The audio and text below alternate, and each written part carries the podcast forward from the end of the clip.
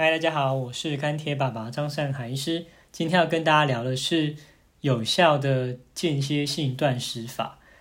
那其实白话文就是教你怎么减肥哦。好，那听起来蛮迷人的哦。那我自己其实，在两年前呢，就得到一些文献之后，其实就呃开始仔细去阅读这个领域了。那这个主题其实也成为我在门诊卫教病人的呃第二第二名了哈。那上一集的话，酒精的部分是第三名。那预告一下，下一集的话会是我的呃第一名哈。好，那不那赶快进入主题哦。什么是间歇性断食哦？其实就是好一段时间不吃东西。那这到底在讲什么？就是说。我们大概有三种方式哦，可以来做所谓的间歇性断食哦。仔细听哦，第一种叫做隔日断食法，就是说你一整天正常饮食，然后接下来下一天呢，二十四小时完全不摄取任何的热量，那就只喝水。嗯，再来是五比二断食法，就是一个礼拜呢五天正常饮食。剩下两天呢，二十四小时完全不吃东西。那这个五比二呢，你就自己去搭配哦。那再来就是限时断食法，就是说一天内呢，限定一个时间来摄取整天的热量哦。那比较常见的是一天就是吃八小时哦，八小时里面把一整天的热量都都摄取完毕，剩下十六小时呢就不摄取任何热量。这就是我们大家常听到的“一六八”的断食法哦，八小时吃东西，十六小时不吃东西。好，那以上三种呢，隔日断食法、五比二断食法、限时断食法，都是所谓的间歇性断食法哦。那其实这三种做法呢，其实在文献上呢，医学文献上是被证实对健康是有帮助的哦。哦，不过不是每个人都可以轻易尝试了哦。那基本上建议是体重过重哦，或者是说甚至到病态性肥胖的病人哦，或者是说你抽血呢血脂肪比较高的病人，再来做这些间歇性断食哦，比较有证据来显示对健康是有帮助的哦。那一般人呢，或甚至老人、小孩哦，不建议轻易尝试。然后，哎，好，其实其实今天听起来，今天抛开就讲完了。那你就可以关掉了哦，别别闹了，千万不是这样。还是希望呢，可以跟大家分享这背后其实到底是有怎么样的机转跟原因了哈？为什么不吃东西反而身体会变好？好，那先来讲哦，其实上一集有提到说，你喝酒的话就会干扰到一些身体里面能量的一些代谢哦，主要是葡萄糖跟脂肪了。那其实今天呢，间歇性断食对健康有帮助哦，也是来自这两个元素了哈。那一般来说，我们吃东西，吃米饭、吃面包哦，那会有葡萄糖。那吃完之后呢，这些葡萄糖就在血液里面呢，就转换转换成能量，就消耗掉了。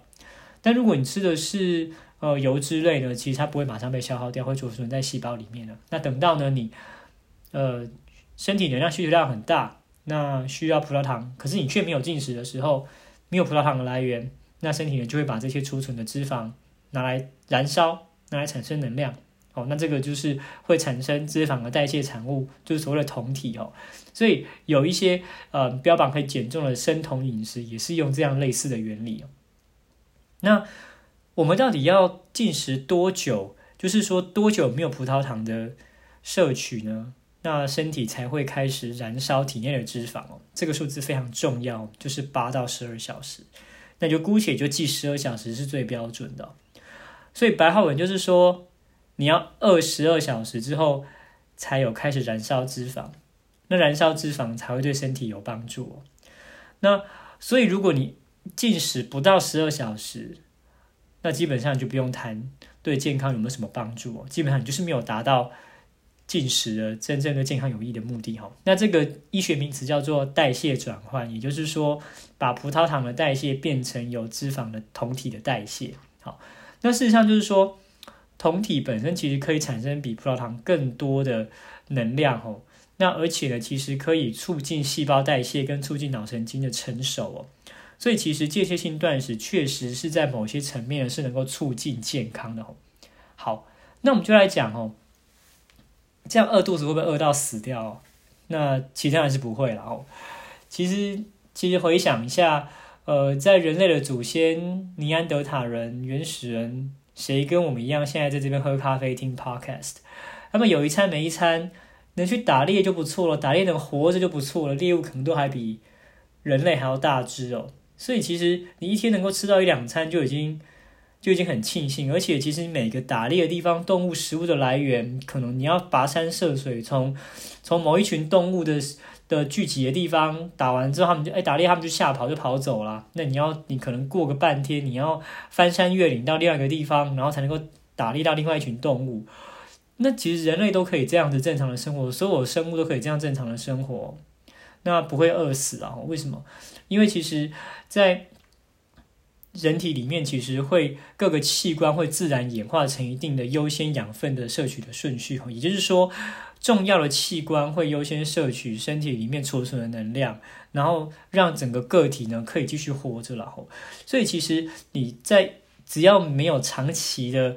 饥饿没有进食的状态，基本上每天固定的一段时间的断食的话呢，其实不只是说可以来应付险恶的生存环境哦。那其实在这个断食的期间，你细胞可以进行修复，然后移除一些氧化伤害造成的有毒的蛋白质哦。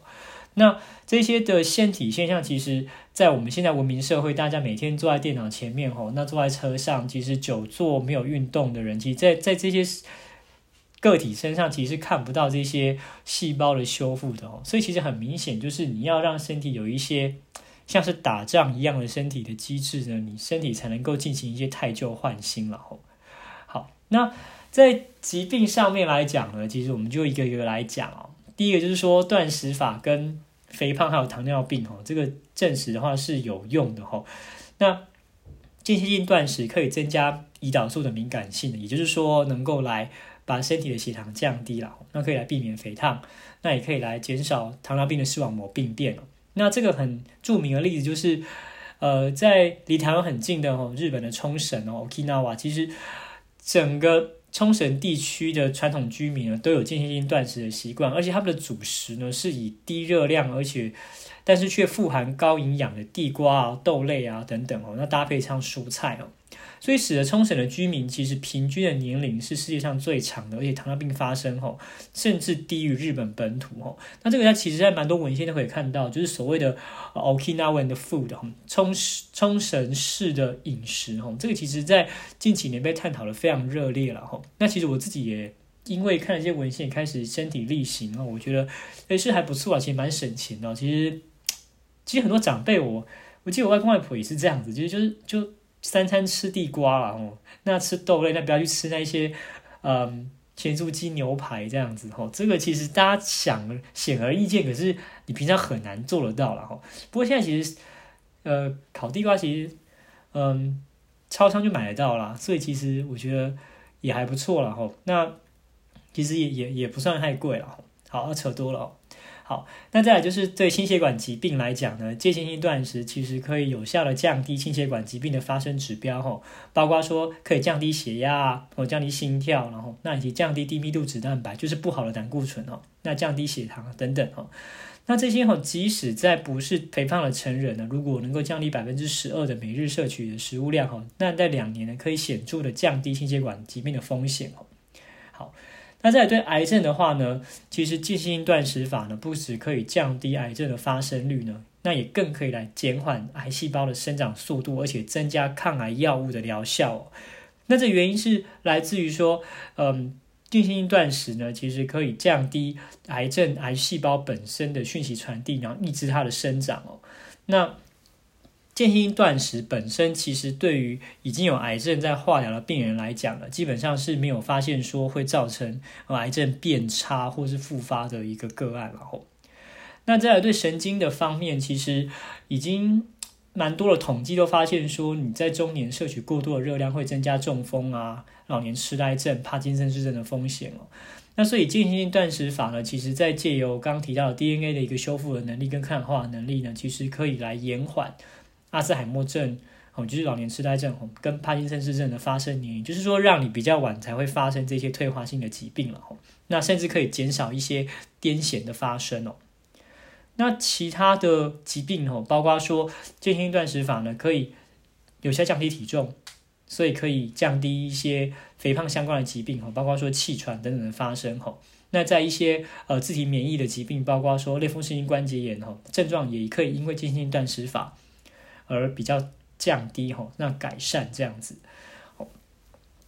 那再来就是一些手术的病人哈，那其实在一些研究当中可以发现说，你手术完如果有进行间歇性断食的话呢，其实可以减少后续组织受损的程度，那也增进一些复原的成果了哈。哎，很重要，不是叫你都不吃东西哦，就是说你你本身你一天的热量还是要够，只是说摄取的时间，我是要在固定一段时间哦，不能够时时都在进食这样子。好，那讲这么多哈，我们就来讲一下，其实实际应用上有什么样的考量。那第一个就是说，间歇性断食法这件事情，个人执行，我觉得是有一定的难度了哈。那因为其实现在在社会里面，其实大家固定的三餐加上点心。那已经从工业革命之后到现在，其实已经是一个不可或缺而且根深蒂固的元素哦。那各个人种、各个文化圈哦，都是这样哦。那对个体而言呢，其实要强迫自己跳脱社会的框架，我觉得是蛮难的。而且其实，嗯，在都市里面超商二十四小时啊，随时要吃东西，半夜肚子饿了都唾手可得啊。所以其实这个你。要强迫自己在很长一段时间不吃东西，真的是很困难哦。而且，其实用餐这个行为不只是你个体的欲望，就是它也是人类文明、社交啊的一部分。那这个其实涉涉及到很多情感啊、经济啊、政治啊、文化等等复杂认知行为。所以，我觉得你个体如果要长期执行间歇性断食，其实真的是为生活模式造成影响哦。那这边可以跟大家聊，就是两年前我看完这一篇。呃，国际最知名的期刊刊出的一个整个回顾性的文献之后，就仔细看完之后就，哇，这个真的很有很棒诶，然后就自己来身体力行哦。那其实自己试了间歇性断食法，我自己试试一六八了吼，那就是一天的热量八小时里面吃完。那其实我身边的同事们、我家人，大家全部都知道我在做这件事情，那真的超级有效，两个礼拜内就瘦了两公斤哦。可其实是付出的代价其实极大了吼。第一个就是说。我本身工作量蛮大的，就是要做非常多内视镜超音波。那可以想象哈，你一六八要怎么样一天的热量都在八小时以内，那必那势必就是要牺牲早餐或牺牲晚餐嘛。那我就发现哦，我牺牲了早餐之后，我发现我早上做做内视镜的时候，哎，手会抖，哎，天哪，这样子超超危险。那牺牲晚餐呢？哇，我整个社交就。受到影响了，无论是朋友聚餐，或者跟老婆吃饭啊，或者是开会啊，就是研讨会什么的，就是就是别人都在吃饭，别人找你吃饭，然后你说啊，我在我在进行断食，我不能吃，然后呢，就就在旁边逛，也不能坐下或什么啊，这这整个就就很严重了，哦，就就是社交就受到很大的影响，所以呃，我两个礼拜后我就就不这么做了哈。那一方面也是。呃，发现说其实文献里面提到哈，确实是要呃过重或者是说体脂肪高的人再来做这些事情，真的才有健康的注意哈。那我自己其实试完之后，因为我同时其实有在有在健身房定期健身，那也会去量我的体脂肪、那肌肉量等等。那我就自己做了一个小小的实验，那也发现说哇，我间歇断食两个礼拜之后呢，体重掉了，可是肌肉量也跟着掉了。所以其实我发现。对我在一个没呃正常的个体哦，并没有过重或体脂肪过高的状况下，其实是没有帮助，而且甚至反而是对于社交或工作会有点影响的哦。好，那再来后，呃，间歇断食的第二个就是实际应用上的考量，就是说短期会有副作用，而且就是会饿了哈。你开始做的时候，觉得就会产生饥饿啊、焦躁、专注力下降等等副作用哈。那当然，这个在一个月后会慢慢消失哦。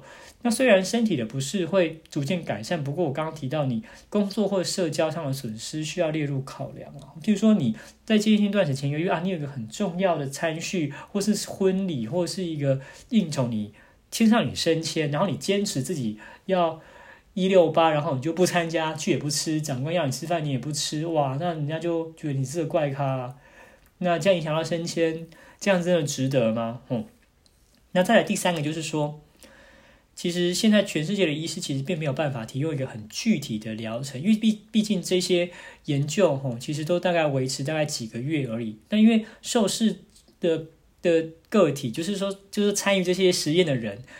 也没有人有办法，就是间歇断食到超过一年哦，就受不了了。所以其实所有的数据显示对健康有好处，都是在短期，可能大概几个月、半年这样子哈。所以其实长期来讲，到底能不能增加人类的生存哈？那动物实验上是有啦哦，那人类上其实目前没办法看出来，也很难做这样的研究了。那更和更狂论说，医生要在门诊给病人说啊，你就是哪一天吃多少，然后怎么维持多久，你就可以活多久，那多活多久，这样根本就不可能。好，那所以呃，还是要给大家一点方向。那在我的粉砖上面有整理了，那口头上跟大家讲，就是说你可以尝试啊，如果你是一个呃血脂肪比较高、体脂肪比较高，或者是说有肥，甚至已经到肥胖的病人吼，那你可以试试看，就是。限时断食法我觉得比较好做了哈，就是说第一个月你可以先试着每天进食大概十小时，那你先每每个礼拜维持五天就好，剩下两天你可以维持，不然你会受不了。第二个月呢，每天进食八小时，那维持五天。第三个月呢，每天进食六小时，每周维持五天。第四个月呢，让自己达到目标，好，每天进食六个小时，那每周维持七天，就这样持续下去，看你能撑多久。哦，其实就是这样子。好，那。所以结论上就是说呢，呃，间歇性断食法被证实说在肥胖啊、糖尿病啊、心血管疾病、癌症、神经退化疾病方面，其实都是对人体有益的哦。但是这个临床的世界上所有的对象都是针对过重，而且是少年或中年的成人哦。哦，所以如果你是小于十八岁的的儿童哦，或者是说你是大于六十五岁以上的老人哦，更不要轻易去尝试了哦。哦，说不定是弊多于利哦。好那如果你不是肥胖的病人，或者是肥胖，或或是脂肪太多的、血脂肪太高的人，那你可以稍微尝试，你就会发现哦，你确实可以减重。可是你要去评估你自己生活、社交有没有受到很大的影响哦。哦，好，所以呃，在我自己的门诊里面呢，其实我都会，我我有蛮多血脂肪很高的病人哦。顺带一提哦，其实嗯，台湾的。脂肪肝的比例哈，其实非常高哈，大概有百分之二十到二十五哈，四分之一到五分之一的人哦，所以其实我都会跟这些病人提说，其实，呃，他们说他们都会跟我抱怨说，就是没办法减肥，然后就是每半年做一次超音波，发现啊，其实就还是一样啊，哦，就是没改善，然后其实我都会他们鼓励他们，其实可以试试看一六八了，那。